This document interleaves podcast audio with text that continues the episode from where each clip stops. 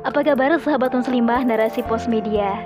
Di rubrik syiar kali ini, saya, Dewi Fitriana, akan membahas naskah yang berjudul Glorifikasi Liberalisme oleh Fitria Zakiatul Fauziah CH. Akhir-akhir ini, bila ada seorang muslim yang ingin memperjuangkan penegakan syariat Islam sesuai dengan kemampuan orang per orang, Selalu ada saja yang mengumbar cap buruk dari orang-orang yang dikenal dengan sebutan kaum kepala dingin. Mereka yang memunculkan sikap moderat, elegan, dan paling NKRI harga mati selalu mengajak orang untuk menyebarkan paham-paham nasionalis dan kebebasan. Walaupun memang di lain pihak mereka juga sangat giat mengumbar cap intoleransi, radikal, anti nasionalis, serta mengklaim makar secara gebiah uyah. Intinya, orang yang tidak mengucapkan kata NKRI harga mati sudah pasti dia radikal dan tidak cinta tanah air. Sebenarnya hubungan Islam dan budaya lokal itu jelas kaidah-kaidahnya. Islam menjadi tolak ukur, budaya lokal adalah objek yang ditinjau. Jadi jika budaya lokal itu sesuai dengan syariat Islam, maka kita boleh mengambilnya seperti laki-laki Jawa memakai belangkon yang menjadi penutup kepalanya yang khas. Sebaliknya, apabila budaya lokal itu tidak sesuai dengan syariat Islam, maka tidak boleh kita lakukan. Seperti perempuan Jawa memakai kemben, jelas haram hukumnya karena menampakkan aurat seorang muslimah. Lalu yang menjadi persoalan ialah posisi budaya lokal ini akhirnya dijadikan standar oleh penjajah kafir Sebaliknya, ajaran Islam justru menjadi objek yang ditinjau akan hal tersebut. Jadi, Islam harus tunduk dan patuh di bawah budaya lokal. Di sinilah kesalahan fatalnya. Mereka berdalih karena Islam itu seharusnya menjadi pembeda antara hak dan batil bagi budaya lokal. Oleh pemeluk Islam, budaya lokal itu tata letaknya di balik. Belum lagi orang yang dengan kepentingannya memanfaatkan syariat Islam – mereka begitu suka berdalil sesuai dengan keinginannya. Bahkan sampai ada seorang intelektual yang menuliskan bahwa suhu panas perpolitikan di Indonesia saat ini disamakan dengan suhu politik Khalifah Ali versus Muawiyah radhiyallahu an pada zaman dulu. Padahal realitasnya di Indonesia tidak ada perang secara fisik, apalagi pengerahan massa secara masif untuk merebut kekuasaan di pemerintahan. Bukankah ini sudah jelas berlebihan?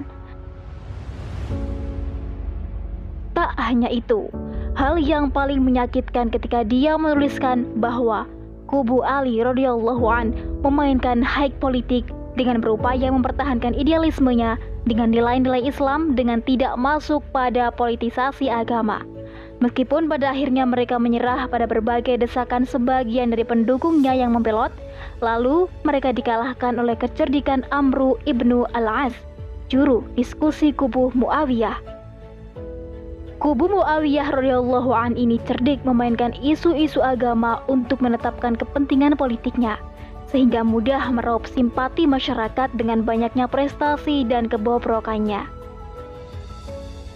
Sobat, padahal bagi mayoritas umat Islam di Indonesia yang mengaku paling ahlus sunnah wal jamaah, Termasuk akidah dasar bagi aswajah adalah hormat atau takzim terhadap seluruh sahabat Rasulullah Shallallahu Alaihi Wasallam. Walau para sahabat tersebut bukanlah seorang yang maksum, aswajah memiliki prinsip bahwa mereka selalu bertobat sebelum ajal menjemput mereka.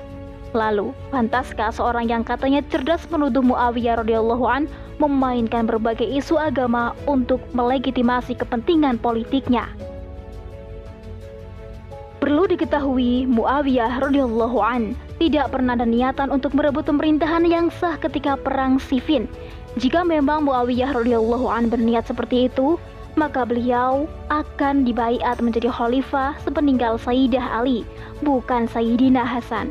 Namun dukungannya terhadap kelompok kudeta yang pada akhirnya menjadi Khawarij merupakan kebijakan yang fatal. Perang tersebut telah memicu instabilitas negara dan banyaknya umat Islam yang terbunuh. Memang diakui, para pemberontak yang didalangi Yahudi ini dengan propagandanya berhasil mempengaruhi pikiran sebagian besar sahabat Rasulullah Shallallahu Alaihi Wasallam.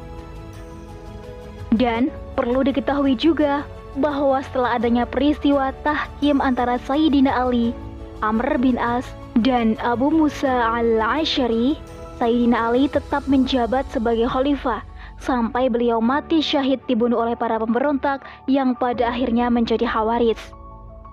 Jadi, ketidakmaksuman para sahabat tersebut tidak patut dijadikan dalih untuk bebas mengatakan bahwa Muawiyah radhiyallahu an memainkan berbagai isu agama untuk menetapkan kepentingan politiknya. Jika Anda ingin berbicara tentang liberalisme, semestinya menggunakan cara pandang yang liberal pula. Kalau Anda mencampur adukkan antara Islam dan liberalisme seperti ini, yang terjadi justru bukan paham liberalisme yang Anda suguhkan. Yang ada malah umat Islam geram melihat tingkah laku Anda.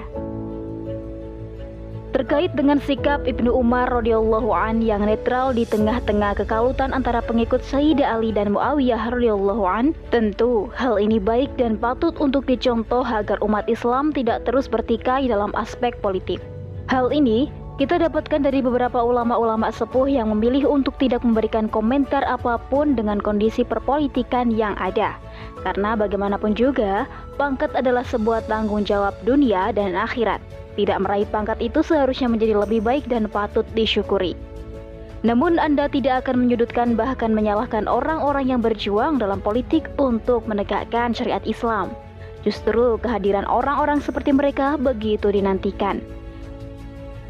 Apabila semua orang ikut mengasingkan diri dari politik, lalu negara dikuasai orang-orang yang tidak paham agama, lantas bagaimana solusi Anda sebagai umat Islam? Mari kita semua mengkaji pemikiran yang benar dan tekun agar persoalan-persoalan seperti ini dapat dipahami dengan pikiran yang jernih. Menggenapkan niat adalah yang utama. Segala hal yang kita lakukan diupayakan semata-mata karena taat pada aturan Allah dan mengabdi kepada Allah Subhanahu wa taala. Tentu, tujuannya adalah agar kita selamat, baik di dunia maupun di akhirat, serta dosa-dosa kita diampuni oleh Allah Subhanahu wa taala. Hidup di dunia ini hanya sebentar, tingkah laku kita semua akan dimintai pertanggungjawaban kelak di akhirat. Kita sadar bahwa setiap hari selalu melakukan dosa kecil maupun dosa besar, entah itu disengaja maupun tidak. Jika tujuan berpikir dan bersikap kita sebagai umat Islam sudah seperti ini, maka tidak akan ada lagi orang yang bertindak anarkis, bak teroris maupun orang-orang liberal sekuler yang mempropagandakan paham-pahamnya kepada umat Islam. Wallahu a'lam.